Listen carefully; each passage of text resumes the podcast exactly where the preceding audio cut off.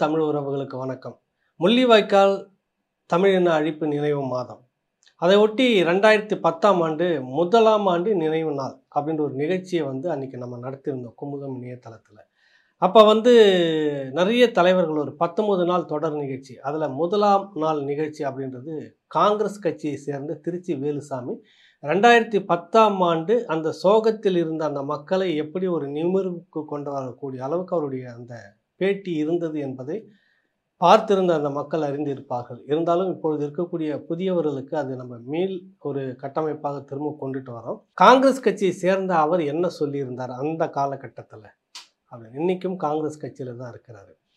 India இந்த விடயத்தில் புலிகளை அழித்து தவறு செய்து விட்டது என்பதை தொடக்கத்தில் அழுத்தம் திருத்தமாக அந்த பேட்டியில் அவர் குறிப்பிட்டிருந்தார். அமெரிக்காவுக்கு எப்படி இஸ்ரேல் அமைந்ததோ அதை போல் இந்தியா என்ற ஒரு பெரும் தேசத்தில், ஏசியன் கண்ட்ரியில், ஆசிய கண்டத்தில் சீனாவுக்கு அடுத்து இருக்கக்கூடிய மிகப்பெரிய ஒரு நாடு, அந்த நாட்டுக்கு பாதுகாப்பாக அரணாக இருந்தது விடுதலை புலிகள் இயக்கம். தமிழீழம் என்ற ஒரு நாடு அமைந்திருந்தால் அது இஸ்ரேலை போல இந்தியாவுக்கு மிக வலுவான ஒரு பாதுகாப்பு நாடாக இருந்திருக்கும். இந்தியா அதை தவற விட்டு விட்டது என்ற அந்த கருத்தை 2010 இல்லை, 1991 ராஜீவ்காந்தி படுகொலை நடந்த அடுத்த சில மாதங்களிலே முதலாக கோயம்புத்தூரில் கூட்டம் போட்டு பேசியவன் நான். இந்த ராஜீவ்காந்தி படுகொலையை புலிகள் செய்திருக்கவில்லை, செய்திருக்கவும் வாய்ப்பில்லை. காரணம், இந்தியா தமிழ்நாடுனுடைய பெரும் ஆதரவு இல்லாமல் அவர்களால் எதுவும் செய்ய முடியாது என்று யோசிக்காத செயல்படக்கூடிய நபர்கள் அல்ல. பின்னால் பெரிய சதி நடந்து இப்படியான ஒரு பழி அவர்கள் மீது சுமத்தப்பட்டிருக்கிறது. அதை ஒட்டி இன்றைக்கு சர்வதேச அளவில் இப்படியான ஒரு நிலை நெருக்கடி அழுத்தி முடித்திருக்கிறார்கள் அப்படின்னு சுருக்கமாக அதை பேசியிருப்பாங்க. தொடர்ச்சியாக இந்தியாவுடைய பாதுகாப்புக்கு ஈழம் மட்டுமே தான் இருக்கும். ஏன்னா உங்களுக்கு வடக்கு, வடகிழக்கு, வடமேற்கு எல்லா பகுதியும் பார்த்திங்கன்னா சுற்றி சீனாவுடைய அந்த மறைமுக ஆதிக்கம், பாகிஸ்தானுடைய எதிர்ப்பு, இப்படி எல்லாமும் அங்கே இருந்துகிட்டு இருக்கிற நேரத்தில் கால் பகுதியில் இருக்கக்கூடிய, காலடியில் இருக்கக்கூடிய அந்த இலங்கை மண் இந்தியாவுக்கு ஒரு சாதகமான சூழ்நிலையாக தான் இருந்துகிட்டு இருந்தது இந்திரா காந்தி இருக்கும் வரை. அதுக்கு பிறகு எப்படி இது மாறியது, ராஜதந்திரிகள் எப்படியெல்லாம் தவறு செய்தார்கள், அந்த தவறு இன்னைக்கு இந்தியாவுக்கு பெரும் பாதிப்பாக நின்றிருக்கிறதா இல்லையா, மிக தெளிவாக அதில் பேட்டியில் விளக்கி இருக்கிறாரு. அதில் ஒரு விஷயம் சொல்லுவார். கடல் பகுதியில் பார்த்தீங்கன்னாக்கா புலிகளுடைய ஆதிக்கம் இருந்த வரை தமிழ்நாட்டு மீனவருக்கு ஒரு பாதிப்பு கூட இல்லை, இந்தியாவுக்கு எந்த விதமான அச்சுறுத்தலும் இல்லாமல் ஒரு நிலை இருந்தது. அவர்களுக்குள்ளாக உள்நாட்டு போர் இருந்தாலும் சிங்கள பேரினவாத அரசை எதிர்த்து அவர்கள் போரிட்டு கொண்டு இருந்த அந்த நேரத்திலும் கூட இந்தியாவுடைய அந்த பாதுகாப்பு, கடல் பாதுகாப்பு என்பது கவனமாக கையாளப்பட்டது அவர்களால் அப்படின்னு சொல்லியிருந்தார். அதுக்கு பிறகு பார்த்தா அவர் சொல்கிறது 2010 இந்த நேர்காணல் எடுக்கிறப்ப சொல்கிறப்ப, இப்பொழுதே கச்சத்தீவை மையம் வைத்து சீனாவுடைய ஆதிக்கம் இலங்கைக்குள்ளாக சீனர்களுடைய தலை அதிகமாக தெரிய தொடங்கியிருக்கிறது, அவருடைய ஆதிக்கம் மெல்ல பரவ தொடங்கியிருக்கிறது. 2010 இதை சொல்கிறார். முக்கியமான பல இடங்களை எல்லாம் சீனா தன்னுடைய கையில் எடுக்க தொடங்கி இருக்கிறது. கச்சத்தீவில் சீன இராணுவ பயிற்சி நடப்பதாக தகவல்கள் கொண்டிருக்கிறது. இன்னும் சொல்லப்போனால் தமிழக மீனவர்களை படைகள் வந்த சீன சிங்கள கூட்டுப்படையினர் சுட்டதாக தகவலும் வந்தது, பரபரப்பானது. இப்படி கொஞ்சம் கொஞ்சமாக சீனாவினுடைய ஆதிக்கம் கொண்டிருக்கிறது என்பதை இந்தியா கவனத்தில் கொள்ள தவறிவிட்டதனுடைய போக்கு இன்னைக்கு இப்படி நடக்கிறது அப்படின்னு சொல்லிட்டு வேதனையோடு சொல்லியிருந்தார்.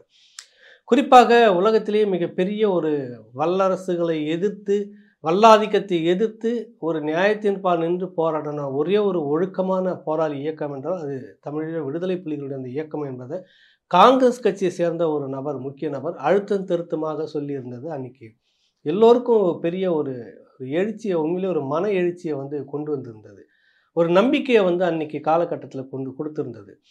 அதற்காகவே வேண்டிய அந்த கட்சிக்குள்ளாக நிறைய நெருக்கடிகளை எல்லாம் சந்தித்த ஒரு பெரிய மனிதராக அவர் இன்றைக்கும் இருக்கிறார். 2010 சீனாவுடைய ஆதிக்கம் எப்படியெல்லாம் இனி தொடங்க போகுதுன்னு அவர் சொல்லியிருந்தது. இடைப்பட்ட இந்த 12 ஆண்டு காலத்தில் திரும்பி பார்க்கும்போது சீனாவுடைய தூதர் வடக்கு பகுதியில், யாழ்ப்பாண பகுதியில், சீனாவுடைய இலங்கையினுடைய வடக்கு பகுதிக்கு யாழ்ப்பாணத்திலிருந்து இங்கிருந்து இந்தியா எவ்வளோ தூரம் அப்படின்னு கேட்குற அளவுக்கும் அங்கேருந்து கருவிகளை மேலே பறக்க விட்டு அது வேவு பார்த்த தகவல்களும், கச்சத்தீவுக்கு போகிற விடயங்களும் இப்படி பலதும் நடந்து முடிந்திருக்கிறது. பல்வேறு இலங்கையினுடைய பல்வேறு இடங்களை இன்றைக்கி சீனா எடுத்து வேலை செய்ய தொடங்கியிருக்கிறது. யாழ்ப்பாணத்தில் இந்தியாவுடைய பெரும் நிதியில் கட்டப்பட்ட அந்த கலாச்சார பண்பாட்டு மைய கட்டடத்தை ஒரு பகுதியில் வந்து சீனாவுக்கு கொடுக்கறதுக்கு மறைமுகமான ஒப்பந்தம் நடந்து பிறகு எதிர்ப்பு வந்தோடனே அது வந்து கைவிடப்பட்டிருக்கிறது. இன்னும் பல வேலைகள் இன்னும் சொல்ல போனீங்கன்னாக்கா உங்களுக்கு கிழக்கு பகுதியில் வடக்கு பகுதியில் இருக்கக்கூடிய அந்த கடலோர பகுதிகளில் பார்த்திங்கன்னா இந்தியாவை ஒட்டி ஒன்று இருக்கக்கூடிய பகுதிகளில் சீனாவுக்கு குத்தகை கொடுப்பதற்காக நட்சத்திர விடுதிகளை அமைப்பது ஒன்று, மற்ற வேலைகள் செய்வது, இறால் பண்ணை வைத்துக் கொள்வதற்கு, இன்னும் பல்வேறு தொழில் முனைவதற்காக வேண்டி சீனா நபர்களிடம் ஒப்பந்தத்துக்காக கொடுக்கப்பட்ட தகவல்கள் இன்றைக்கி மாறி வந்திருக்கிறது. அன்றைக்கே வந்து இவர் மிக எச்சரிக்கையாக பல விடயங்களை வந்து சொல்லியிருந்தார். இந்தியா எப்படியெல்லாம் தவறு செய்து கொண்டிருக்கிறது, வரும் காலத்திலாவது இந்தியா திருத்தி கொள்ள வேண்டும் என்பது தான் ஒரு காங்கிரஸ் கட்சி பிரமுகராக அவர் அன்றைக்கி வந்து சொல்லியிருந்தார். அது அப்படி யாரும் பேசியிருக்கவே முடியாது இந்த காலகட்டத்தில். அவர் பேசினார். காங்கிரஸ் கட்சிக்குள்ளாக இருந்து எப்படி நீங்கள் இதெல்லாம் ஆதரித்து பேசுகிறீங்கன்னு கேட்டோன்னு ஒரு உண்மையான காங்கிரஸ்காரன் வந்து உண்மையிலே விடுதலை போராட்டத்தை, எந்த நாட்டினுடைய விடுதலை போராட்டத்தையும் ஆதரித்து தான் பேசுவார். அதற்காகத்தான் எங்கெல்லாம் ஒடுக்கப்படுகிறதோ, எங்கெல்லாம் அநீதி நடக்கிறதோ, எங்கெல்லாம் ஒரு குறிப்பிட்ட சிறுபான்மையினர் மக்களுக்கு எதிராக வந்து ஒரு இது நடக்கிறதோ அங்கெல்லாம் குரல் கொடுப்பது தான் காங்கிரஸ் பேர் இயக்கத்தின் தலையாய கடமை என்று அன்று காங்கிரஸ் கட்சியை தொடங்கிய பெருந்தலைகள் எல்லாம் சேர்ந்து சொன்ன வார்த்தை அது. உண்மையான காங்கிரஸ் கட்சிக்காரன் என்றால் இன்னைக்கு இலங்கையில் இருக்கக்கூடிய பிரச்சனைக்கு தமிழீழ மக்களுடைய அந்த பிரச்சனை போராட்டத்தை ஆதரிக்கக்கூடிய நிலையில தான் இருப்பான் எந்த ஒரு காங்கிரஸ்காரனும் அப்படின்னு ஒரு விளக்கத்தையும் சொல்லியிருந்தார். அடுத்த கட்டமாக வந்து சொல்லும்போது ஒரு சோர்விலிருந்து நம்ம இருக்கிற அந்த நிலையை வந்து அந்த காலகட்டத்தில் ஒரு பெரிய மௌனம் எல்லோருக்கும் 2010 அப்போ அதிலிருந்து பல காரணங்களை சொல்கிறாரு. இப்படியான ஒரு நிலையிலிருந்து இந்த வீழ்ச்சின்றது நமக்கு மட்டும் இல்லை, உலகத்தினுடைய எல்லா விடுதலை போராட்டத்தினுடைய இதுக்கும் பார்த்திங்கன்னா வீழ்ச்சியும் எழுச்சியும் மாறி மாறி வந்திருக்கிறது. தொடர்ந்து வீழ்ச்சி முற்றாக அழிந்து விட்டதுன்னு சொன்ன பிறகு எழுந்து நின்ற பெரும் ஆளுமைகளும் விடுதலை போராட்டங்களும் எந்த மாதிரியான போராட்டங்களும் பல பட்டியலிட்டு பேசியிருந்தார். குறிப்பாக அதில் கரிபால்டி, இத்தாலியினுடைய விடுதலைக்காக அந்த கரிபால்டி இதுன்றப்போ ஒரு காலகட்டத்தில் தன்னுடைய தளபதிகளை, உறவினர்களை, நண்பர்களை எல்லோரும் படிப்படியாக எழுந்து காட்டுக்குள்ளாக போயிட்டு தற்கொலை செய்து கொள்ளலாம் அப்படின்ற நிலையில் ஒரு கட்டத்தில் இருக்கும்போது அங்கே வந்து ஒரு சிலந்தி வலையை பார்த்துட்டு திரும்ப திரும்ப அந்த சிலந்தி விழுந்து விழுந்து எழுந்து அந்த கூட்டை கட்டி முடிக்கிற மாதிரி அதற்கு அந்த நம்பிக்கை இருக்கும்போது நமக்கு ஏன் அந்த நம்பிக்கை இல்லாமல் போனதுன்னு திரும்பவும் வந்து கட்டமைப்பு செய்து விடுதலை அந்த இத்தாலியை மீட்கக்கூடிய அந்த விஷயத்துக்கு வர்றவர் தான் கரிபால்டியினுடைய அந்த போராட்டம் என்பதை சொல்லி ஒரு உதாரணத்துக்காக சொல்கிறார். அந்த கரிபால்டியை விட தேசிய தலைவர் பிரபாகரன் வந்து 100 மடங்கு தன்னுடைய போராளிகளை வந்து கட்டமைத்திருக்கின்றார் அப்படின்னு சொல்லி நம்பிக்கையை கொடுத்துருந்தார். இன்றைக்கி சிதறி இருக்கிறாங்க வெளியில், ஆயுத வழியில் இல்லாமல் அமைதி வழியில் போராட்டம், அரசியல் வழியில் போராட்டம் என்ற ஒரு கட்டமைப்புக்குள்ளாக எல்லோரும் இறங்கி இருக்கிறார்கள். என்ன ஒன்று, 2010 ஒரு பெரிய நம்பிக்கை வந்து சொல்லியிருந்தார். தலைவரால் உருவாக்கப்பட்டவர்கள் எல்லாமே இன்றைக்கி இருக்கிறாங்க. கரிபால்டியை விட 100 மடங்கு வீரியத்தோடும் ஒரு பெரிய தினமான ஒரு முடிவோடும் ஒரு லட்சியத்தோடும் நோக்கத்தோடும் இருக்கக்கூடிய அந்த போராளிகள், அந்த தளபதிகள் இவர்கள் எல்லோரும் இன்று இல்லாவிட்டாலும் என்றேனும் ஒரு நாள் மகிந்த ராஜபக்ஷை வீழ்த்தி காட்டுவார்கள் அப்படின்னு சொல்லிட்டு அந்த பேட்டியில் ரொம்பவும் அழுத்த திருத்தமாக சொல்லியிருந்தார். அந்த வார்த்தை என்னென்னா, இன்று இல்லாமல் போனாலும் என்றேனும் ஒரு நாள் ஆயுத வழியில் இல்லாமல் போனாலும் அரசியல் வழியில் வீழ்த்தி காட்டுவார்கள் சொன்னதை போல தமிழ் மக்களுடைய அந்த அரசியல் வியூகம் வந்துட்டு அடுத்த தேர்தல் வந்தபோது மகிந்த ராஜபக்ஷ வீட்டுக்கு அனுப்பியிருந்தது. இப்போ அடுத்தடுத்து என்ன நடந்ததுன்னு இன்றைக்கி நம்ம பார்த்துக்கிட்டு இருக்கிறோம். அன்றைக்கி சொன்ன அந்த வழி வந்து என்னென்னா, அமைதி வழியிலேயாவது இந்த மக்கள் என்றேனும் ஒரு நாள் அரசியல் பாதையை திறந்து அந்த சிங்கள பேரினவாதத்துக்கு சரியான ஒரு பதிலடியை கொடுப்பார்கள் அப்படின்னு சொன்னது மட்டும் இல்லாமல் நேற்று போராடினார்கள், இன்றும் போராடுகிறார்கள், நாளையும் போராடுவார்கள். இது அந்த மக்களுக்கு மட்டும் இல்லை, தமிழீழ மக்களுக்கும் அந்த போராளிகளுக்கு மட்டும் இல்லை, உலகத்தில் இருக்கக்கூடிய பல்வேறு விடுதலை போராட்டத்தினுடைய பாடமும் அதைத்தான் சொல்கிறது. இலட்சியத்தை அடையும் வரை, இலக்கை அடையும் வரை அந்த போராட்டம் ஓய்ந்ததாக வரலாறு இல்லை.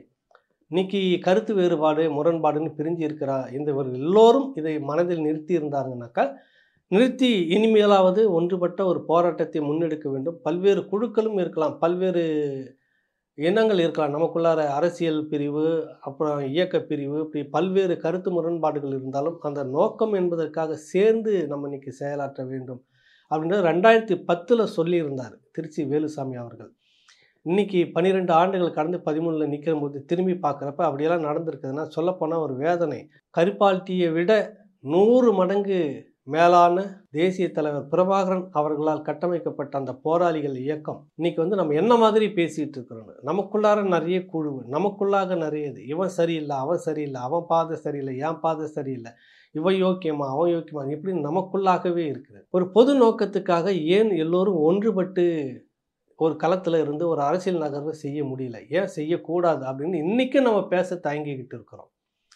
இப்போ தமிழ்நாட்டில் இருந்துட்டு போகலாம், அங்கே இருக்கக்கூடிய தலைமைகளும் தலைவர்களும் இயக்கங்களும் எப்படி வேணாலும் இருந்துட்டு போகலாம், இவங்களுக்கு பிரச்சனையே இல்லை. இது ஒரு 50 ஆண்டுகளுக்கு முன்பாகவே அடிமை சாசனம் எழுதி கொடுத்து மாநில உரிமை தான் அப்படின்னு சொல்லி பேசி அரசியலுக்கு வந்து மாநில உரிமையெல்லாம் விட்டு கொடுத்துட்டு இன்றைக்கி பழக்கப்பட்டு போன ஒரு இனமாக இங்கே இருக்கிறது மாறி இருக்குது. ஆனால் தமிழீழ மண்ணில் இருக்கக்கூடிய இந்த தமிழீழ மக்கள் வந்து அப்படியாக இல்லை. எந்த விதமான போர்க்குணத்திலிருந்து வந்தவங்க, அவங்களுடைய நோக்கம் என்ன, அதற்காக எத்தனை லட்சம் பேர் இறந்தார்கள், பலி கொடுக்கப்பட்டார்கள், பலி எடுக்கப்பட்டார்கள், அந்த தியாகிகளுடைய நினைவில் இருந்து நாம் ஒவ்வொரு யோசிக்க வேண்டும் என்பதை திருச்சி வேலுசாமி அவர்கள் வந்து பேசியிருந்தார்கள். இப்போ நம்ம அதை நினச்சி பார்க்கும்போது சரியா தவறா அப்படின்றது இருக்குது. ஒன்று இன்னொரு விடயத்தையும் சொல்லுவார். உங்களுக்கு துரோகிகளை பற்றி ஒரு பேச்சுவார்த்தை அந்த பேட்டியில் நான் கேட்டிருப்பேன். கருணாவினுடைய அந்த துரோகம், கருணாக்கள் அப்படின்னு துரோகம் சேர்ந்தே நான் சொல்லியிருந்தேன். தமிழ்நாட்டில் இருக்கக்கூடிய கருணா வந்து என்னென்னலாம் செய்தார், ஈழத்தில் இருந்த கருணா என்ன செய்திருந்தார், அதுக்கு இணையான ஒரு துரோகம் இங்கேயும் நடந்தது அப்படின்றது என்னை போன்றவர்களுடைய ஒரு கேள்வி, ஒரு வாதமாக இருந்தது. ஆயிரம் நீங்கள் மறுத்தாலும் அன்னைக்கு இங்கிருந்த கருணா செய்ததும் அங்கிருந்த கருணா செய்ததும் இந்த கருணாக்களுடைய துரோகத்தை பற்றி பேசும்போது இலக்கியங்களிலிருந்து, சங்க வரலாற்றிலிருந்து பல்வேறு காலகட்டங்களில் துரோகிகளும் இந்த காட்டி கொடுப்பவர்கள் இருந்து கொண்டே இருந்திருக்கிறார்கள். மிக தெளிவாக ஒரு பட்டியல் அந்த பேட்டியில் அந்த புத்தகத்தில் சொல்லியிருப்பார். முள்ளிவாய்க்கால் முடிவல்ல இனி என்ன செய்யலான்ற அந்த பேட்டியிலையும் புத்தகத்திலையும் சொல்லியிருக்கிறாரு.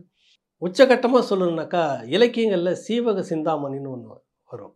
அதில் வந்து குடிலன்னு ஒரு கதாபாத்திரம், உலகத்திலேயே மிக மிக மோசமான ஒரு காட்டி கொடுக்குறவன் யார், மோசமான ஒரு புத்தி, மோசமான ஒரு குணாதிசயம் யாருன்னா குடிலன் அப்படிங்கிற அந்த கதாபாத்திரம். அந்த கதாபாத்திரத்தை விட 100 மடங்கு மேலானவர்களாக பின்னால் வந்த கருணாக்கள் வந்து இருந்தாங்கன்றதை மறைமுகமாக நேரடியாகவும் சொல்லியிருக்கிறார், மறைமுகமாக சுட்டி காட்டியிருக்கிறாரு. ஒரே ஒரு உதாரணம் வந்து அதுக்கு சொல்கிறார். இந்த இதையெல்லாம் தாண்டி தான் வந்து அந்த போராட்ட காலங்கள் வென்றிருக்கிறது, போராடியவர்கள் விடுதலை பெற்றிருக்கிறார்கள். தன் இனத்துக்குள்ளாகவே நிறைய குடியல்களையும் கருணாக்களையும் வைத்து கொண்டு தான் அந்த போராட்டம் விடுதலையை வென்றிருக்கிறது எனும்போது தமிழீழ போராட்டம் ஒன்று கேள்விக்குறியோடு நிற்குமா அப்படின்றது தான் அவர் கேட்டிருந்த கேள்வி. இன்னும் ஒரு உதாரணத்தை அவர் வந்து சொல்கிறாரு. 1991 ராஜீவ் காந்தி படுகொலை நடந்த பிறகு வந்து இருந்த ஐ.கே. குஜராளுடைய அந்த அரசு, அந்த அரசில் திமுக வந்து கூட்டணி 2 அமைச்சர்கள் வந்து இருக்கிறாரு. மைனாரிட்டி, பெரும்பான்மை கிடையாது உங்களுக்கு டெல்லியில். காங்கிரஸ் கட்சி ஐ.கே. குஜராளுக்காக வெளியிலிருந்து ஆதரவு கொடுத்துக்கிட்டு இருந்தது. ராஜீவ் காந்தி அப்பா இருக்கிறாரு, அவர் தான் ஆதரவு கொடுத்துட்ருக்கிறாரு. நல்லபடியாக தான் இருந்தது. ஆனால் இந்த சம்பவத்துக்கு பிறகு காங்கிரஸ் கட்சி என்ன முடிவு எடுத்ததுனாக்கா, திமுகவை சேர்ந்த 2 உறுப்பினர்கள் ஐ.கே. குஜராள் ஆட்சியில் அமைச்சர்களாக இருக்கிறார்கள், மத்திய அமைச்சர்களாக. அந்த 2 திமுகவினர் அமைச்சராக இருக்கிறார்கள் என்றால் காங்கிரஸ் பேர் இயக்கம் தன்னுடைய ஆதரவை திரும்ப பெற்றுக்கொள்ளும். காரணம், ராஜீவ்காந்தி கொலையில் அவர்கள் நேரடியாக பங்கெடுத்தவர்கள். நல்லா கவனிங்க, இந்த அரசியலை சொன்னது யார், காங்கிரஸ் கட்சி. அறிக்கையை விடல ஒரு பேட்டியாக கொடுத்துட்டு போகல ராஜீவ்காந்தி. காங்கிரஸ் கட்சியினுடைய கட்சி கூட்டத்தில், மையக்குழுவில் தீர்மானம் நிறைவேற்றுறாங்க ஐ.கே. குஜராள் அரசுக்கு. அதை வந்து அவர் தவிர்க்கிறாரு. பிறகு ஆட்சியை கவிழ்ந்துடுது. 2 அமைச்சர்களுக்காக வேண்டி திமுகவை சேர்ந்தவர்கள், விடுதலை புலிகளோடு இணைந்திருந்தவர்கள், காரணம் கொலைக்கு அவர்களும் பின்னணியில் இருந்திருக்கிறார்கள் என்று குற்றச்சாட்டு சொன்ன அந்த காங்கிரஸ் பேரியக்கம் 2 திமுக அமைச்சர்களுக்காக வேண்டிய அன்று ஐ.கே. குஜராளுடைய அந்த அரசை கவிழ்த்த அந்த காங்கிரஸ் பேர் இயக்கம், அந்த கட்சி பின்னாளில் பார்த்தீங்கன்னாக்கா அதே திமுகவோடு ரொம்ப நெருங்கி நீ இன்றி நான் இல்லை, நான் இன்றி நீ இல்லை என்ற அளவுக்கு வந்து திமுகவை எந்த 2 அமைச்சர்கள் இருக்கக்கூடாதுன்னு ஐ.கே. குஜராளுடைய அந்த அரசை கலைத்தார்களோ அந்த திமுகவை சேர்ந்த 7 பேருக்கு அமைச்சர் பதவி காங்கிரஸ் கட்சியில் நேரடியாக கொடுத்து வச்சுக்கிட்டு இந்த வரலாறை வந்து அந்த பேட்டியில் வந்து சுட்டி காட்டுறார் ஐயா திருச்சி வேலுசாமி அவர்கள். அப்போ இதெல்லாம் எதுக்கு உங்களுக்கு காட்டுது அப்படின்னு பார்க்குறப்ப, சந்தர்ப்பவாதம் எப்படியெல்லாம் வந்து தன்னை வந்து மாற்றிக்கிட்டு இருக்குது அப்படின்றத 2 பேருக்குமே சொல்ல வராங்க. சம்பவம் நடந்த பிறகு, கொலை சம்பவம் நடந்தபோது அதிகம் பாதிக்கப்பட்டது திராவிட முன்னேற்ற கழகம், அதிகமான பழியை சுமந்தது திராவிட முன்னேற்ற கழகம், சுமத்தியது காங்கிரஸ் பேர் இயக்கம், அடித்து நொறுக்கி சூறையாடியது காங்கிரஸ் பேர் இயக்கத்தினுடைய கூட்டணி இங்கே இருந்தது, அவங்க சேர்ந்து செய்தது. பின்னால் வந்து பார்த்தீங்கன்னாக்கா அதே காங்கிரஸ் அதே திமுக நட்பாக மாறி போனது. ஆக அன்று துரோகிகளாக இருந்தவர்கள் இன்று சிநேகித நெருங்கிய நண்பராக இருக்கக்கூடிய அந்த அரசியல் மாற்றம் ஏன் வந்தது, எதற்காக வந்தது, சரி எதற்காக இவர்கள் மீது பழி சுமத்தப்பட்டது, விடுதலை புலிகள் தடை செய்யப்பட்ட இயக்கமாக அறிவிக்கப்பட்டது. அந்த அறிவிப்பு தான் உலகம் முழுக்க பல்வேறு நாடுகளும் இதெல்லாம் அந்த நேர்காணலில் வருது, அதை நான் சொல்கிறேன், அதை தான் இப்போ குறிப்பெடுத்துட்டு உங்ககிட்ட திரும்ப பேசுகிறேன் நான். உலகம் முழுக்க பல்வேறு நாடுகளும் தடை விதித்த அந்த இயக்கத்துக்கு காரணம் அருகில் இருக்கக்கூடிய மிகப்பெரிய நாடு இந்தியா வந்து உங்களுக்கு தடை விதிச்சிருக்கு அந்த இயக்கத்தின் மீது, புலிகள் மீது. அதை ஒட்டியே சர்வதேச நாடுகளும் இந்த காரணத்தை சொல்லியே தடை விதிச்சுட்டு வந்து படிப்படியாக பார்த்தோம் நம்ம அதை. இன்றைக்கி அதுதான் நடந்துகிட்டு இருக்குது. ஆனால் இந்த தடை விதிப்பதற்கு முக்கிய காரணமாக பேசப்பட்ட ஒரு திமுக கட்சி பின்னால் அதே காங்கிரஸோடு 10 ஆண்டு காலம் நீடித்திருந்த போது ஏன் அந்த தடை நீக்க வேண்டும் என்ற கோரிக்கை இவர்கள் அழுத்தம் திருத்தமாக வைக்கவில்லை. இதன் பேரை சொல்லி தான் எங்கள் மீது ஒரு பழியை சுமத்தப்பட்டது. அது இல்லாமல் இன்றைக்கி ஒரு அரசியல் உறவு நமக்குள்ளாக ஏற்பட்டிருக்கும் போது அந்த பழியை அந்த பழியை மட்டும் நாங்கள் சுமந்திருக்க வேண்டுமா அப்படின்ற கேள்விக்காக பதில் அந்த இயக்கத்தின் மீதான தடையை நீக்கியிருக்க வேண்டும் என்று அன்று இருந்தவர்கள் போராடி இருந்தால், கேட்டிருந்தால், ஒருவேளை தடையை நீக்கிறதுக்கான பெருமுயற்சியை எடுத்திருந்தால் 2009 ஒரு பேரழிவு வந்திருக்குமா அந்த கேள்வியும் இதுக்குள்ளாக வந்திருக்கும். இன்னும் சொல்லப்போனால் அந்த 2008-2009 அந்த காலகட்டங்களில் இங்கே இருந்த அந்த கருணாக்கள் செய்த மிக பெரும் துரோகம் வந்து பெரும் பின்னடைவுக்கு வந்து ஒரு காரணமாக இருந்தது அப்படின்றத யாரும் மறுக்க முடியாது. ஐயா அதில் சொல்லக்கூடிய திருச்சி வேலுசாமி அதில் சொல்லக்கூடிய ஒரு முக்கியமான விடயம் வந்து 2009 மே மாதம் அந்த முரளிவுக்கு முன்பாகவே அதே எனக்கு தான் பேட்டி கொடுத்துருந்தார். அதுக்கு முன்பாக ஒரு மாதத்துக்கு முன்பாகவே 2 மாதத்துக்கு முன்பாக நினைக்கிறேன் ஒரு பேட்டி கொடுக்கும்போது அந்த நேர்காணலில் வந்து ஒரு தகவலை வந்து குறிப்பிடுகிறார். அது மே மாதத்துக்கு முன்பாக அந்த இறுதி கட்டம் தொடக்கத்தில் வந்து அந்த பேட்டியை கொடுக்குறாரு. அப்போ வந்து இன்னொரு 10-15 நாட்களில் வந்துட்டு அங்கே சாம்பல் மட்டுமே மிஞ்சும், சாம்பல் மேடாக இருக்கும் அப்படின்னு மத்தியில் இருக்கக்கூடிய ஒருவர் சொன்னதாக அந்த பேட்டியில் வந்து குறிப்பிடுறாரு. எனக்கு கிடைச்ச தகவல் அது, இல்லை என்று மறுக்க முடியுமா அப்படின்னு கேட்குறாரு. அப்போ முன்கூட்டியே தகவல் தெரிஞ்சிருக்கு, முடிவு இப்படி தான் போகும், முடிவு இதை நோக்கி தான், இதை முடிக்காமல் பின்வாங்குவது இல்லை அப்படின்னு சொல்லிட்டு அந்த பேட்டியில் அது மட்டும்தான் இருக்கும். இப்போ இதுக்கு மேலே பேசுகிறது நான் என்னுடைய கருத்தை பதிவு பண்ணுறேன். அப்போ ஒரு முடிவு முன்கூட்டியே தெரிஞ்சதில் அவர் திருச்சி வேலுசாமியை சொல்கிறார். அதில் வந்துட்டு இது ஏன் நான் சொன்னேன் அப்படின்னா, ஒருவேளை இது வந்து இந்த நேர்காணல் மூலமாக தெரிந்து, இந்த தகவல் பரவலாக சென்று போராளிகளுக்கு அந்த இயக்க தலைவருக்கு தெரிந்து ஒரு மாற்று வழியை ஏதாவது ஏற்பாடு செய்துக்குவாங்களோ என்ற ஒரு பெரும் ஆதங்கத்தில் நான் அதை சொல்லியிருந்தேன். ஆனால் கெடுநேரமோ என்னவோ அப்படி எதுவும் நடக்கவே இல்லை. கடைசியாக ஒரு பேரழிவு அதுக்கு பிறகு ஒரு 10-15 நாள் பின்பாக நடந்து முடிஞ்சிருச்சு. ஆக முடிவு வந்து அங்கே ஒரு பெரும் மேடாக, சாம்பல் மேடாகத்தான் முடிந்தது, பெரிய ஒரு இன அழிப்போடு முடிஞ்சிருச்சு அப்படின்னு வருத்தப்பட்டு சொல்லியிருப்பார்.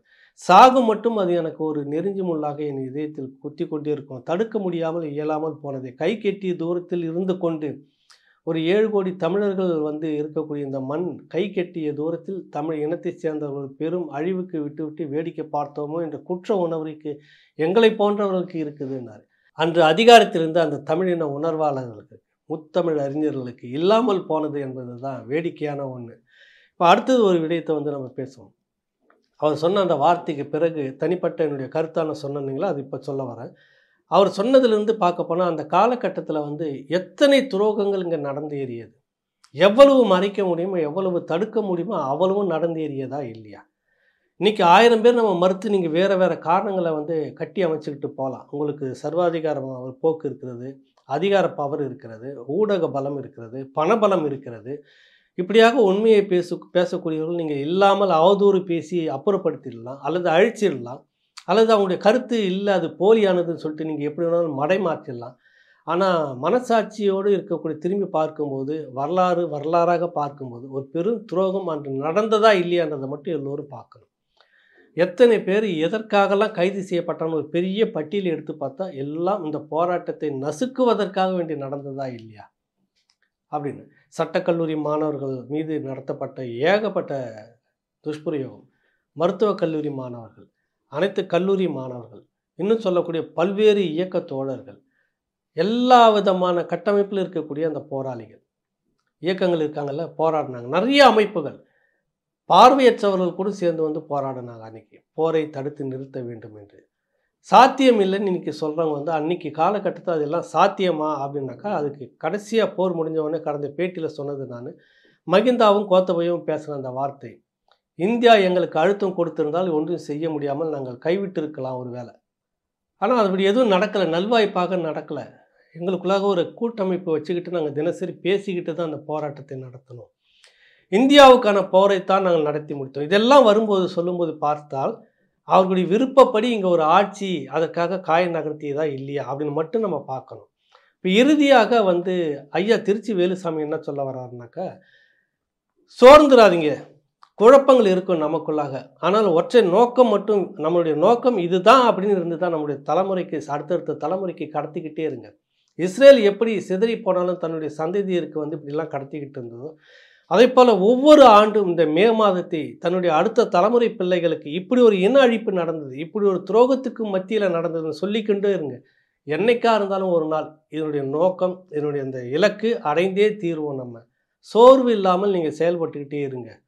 எல்லா குழப்பமும் வரும், ஆனால் எல்லா அந்த இருக்கக்கூடிய இயக்கங்கள்னு சொல்லக்கூடிய ஒற்றை நோக்கம் இது தான் இருக்கக்கூடியவங்க ஒன்றா ஒரு காலகட்டத்தில் சேருவாங்க, போலிகள் தானாக விலகி போயிடுவாங்க. கருத்து வேறுபாடு இருந்தாலும் நோக்கம் இதுதான் எங்களுடைய நோக்கன்றவங்க ஒரு புள்ளியில் சந்திச்சே தீருவாங்க. முரண்பாடுகளை தூக்கி போட்டுவிட்டு ஒன்றாக இணைந்து குரல் கொடுப்பார்கள்.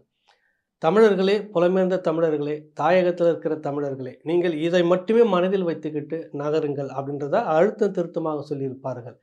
இன்று இல்லை போனாலும் மீண்டும் முடிக்கிறப்ப நாளையோ நாளைய மறுநாளோ இல்லை அடுத்த ஆண்டோ அடுத்த கால் நூற்றாண்டோ என்றேனும் ஒரு நாள் அந்த நோக்கம் தமிழீழ விடுதலை என்பது அடைந்தே தீரும்.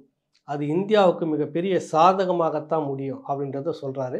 இன்னொரு விடயத்தை தன்னுடைய வெளியுறவு கொள்கையை இந்தியா மாற்றிக்கொள்ள வேண்டும் இனி வரும் காலத்திலாவது. இந்த மக்களை நீங்கள் உடன் வைத்து கொள்ள வேண்டும், தமிழீழ மக்களை, அவர்களுடைய அரசியலை நீங்கள் எடுத்துக்கொள்ள வேண்டும், அவர்களுக்கான ஒரு தனி தமிழீழ நாடை உருவாக்கி கொடுக்க வேண்டும். அதுதான் இந்தியாவுடைய பாதுகாப்புக்கு சரியாக இருக்கும்ன்றது ஒன்று. இந்தியாவையும் ஆண்டு கொண்டிருந்த, இந்தியாவையும் சேர்த்து ஆண்டு கொண்டிருந்த லண்டனுடைய அந்த பாராளுமன்றத்தில் லண்டன் அரசு இவர்களை புரிந்து கொண்டு 2010 அந்த காலகட்டத்திலேயே ஒரு ஆதரவு கர நீட்டி உரையாடியதை இந்தியா போன்ற நாடுகள் மறந்துவிடக்கூடாது. எனவே இந்தியா இனிமேலும் இப்படி வேறு வேறு காரணங்களை சொல்லிட்டு திசை திருப்பிக்கிட்டே போகிறதுக்கு சொல்கிறக்கூடிய ஒரே ஒரு உதாரணம் இந்த ராஜீவ்காந்தி இந்த படுகொலை தான். இந்த படுகொலையில் திரும்ப தமிழீழ மக்கள் மீதும் விடுதலை புலிகள் மீதும் ஒரு பழியை போட்டு நகர்த்திக்கிட்டே வர்றது இனியும் கூடாது. காரணம், இதில் வேறு சதிகள் நடக்கிறது, வேறு காரண நபர்கள் பின்னாடி இருக்கிறார்கள். அதற்கு ஒரே ஒரு உதாரணம் அந்த பேட்டியில் 2010 அவர் சொன்னது இன்றைக்கி அப்படி தான் தொங்கிக்கிட்டே நிற்கிது. அதுக்கு சம்பவம் நடந்தபோது எடுக்கப்பட்ட முக்கியமான வீடியோ கேசட் என்பதை MK நாராயணன் அன்றைக்கு பாதுகாப்புத்துறை செயலாளராக இருந்தவர் வைத்துக்கொண்டு இறுதி வரை கொடுக்கவே இல்லை அப்படின்னு 2010 அவர் சொன்னார். அதுக்கு பிறகு CBI தலைமை புலனாய்வு விசாரணை அதிகாரியாக இருந்த ரகோத்தமன் எழுதிவிட்டு போன அந்த புத்தகத்திலையும் MK நாராயணன் மீது குற்றச்சாட்டை சொல்லி இந்த விசாரணை நடத்தி முடிகிற வரைக்கும் கூட அந்த வீடியோ கேசட்டை கொடுக்கவே இல்லை MK நாராயணன். பல முறை நாங்கள் கேட்டுவிட்டோம் அப்படின்னு பதிவு செய்திருக்கிறாரு. இப்படி பல காரணங்கள் இருக்கிறது. எனவே இந்தியா இன்னமும் அந்த காரணத்தை சொல்லிக்கிட்டு இருக்கிறாமல் தமிழீழ விடுதலை போராட்டத்தை ஆதரித்து தன்னுடைய வெளியுறவு கொள்கையை மாற்றிக்கொண்டு தமிழீழம் என்ற ஒரு நாட்டை உருவாவதற்கு நகர வேண்டும். அப்படி நகர்ந்தால் மட்டுமே இந்தியாவுக்கு பாதுகாப்பு என்பது வலுவாக இருக்கும் என்பதை சொல்லி முடிக்கிறார். புலமேந்த தமிழ் உறவுகளுக்கும் ஒன்றை சொல்லுகிறார், நம்பிக்கையை விட்டு விடாதீர்கள். குழப்பவாதிகள் நமக்குள்ளாக இருப்பாங்க, அதையெல்லாம் தாண்டி நீங்கள் அந்த இலக்கை மட்டும் நினச்சி பாருங்கள். ஒரு முள்ளிவாய்க்கால் நினைவின் போதும் அந்த மண்ணில் புதைக்கப்பட்ட அந்த மாவீரர்களை, மக்களை, ரத்தமும் சதயமாக வீழ்ந்து போன அந்த களத்தின் மீது நாம் நின்று கொண்டிருக்கிறோம். நம்முடைய உறவுகள் நின்று கொண்டிருக்கிறது, நம்முடைய சந்ததிகள் நின்று கொண்டிருக்கிறது. அதை மட்டும் மறந்து விடாமல் அடியெடுத்து வையுங்கள், பேசுங்கள், செயல்படுங்கள் என்று சொல்லி முடிக்கிறாங்க.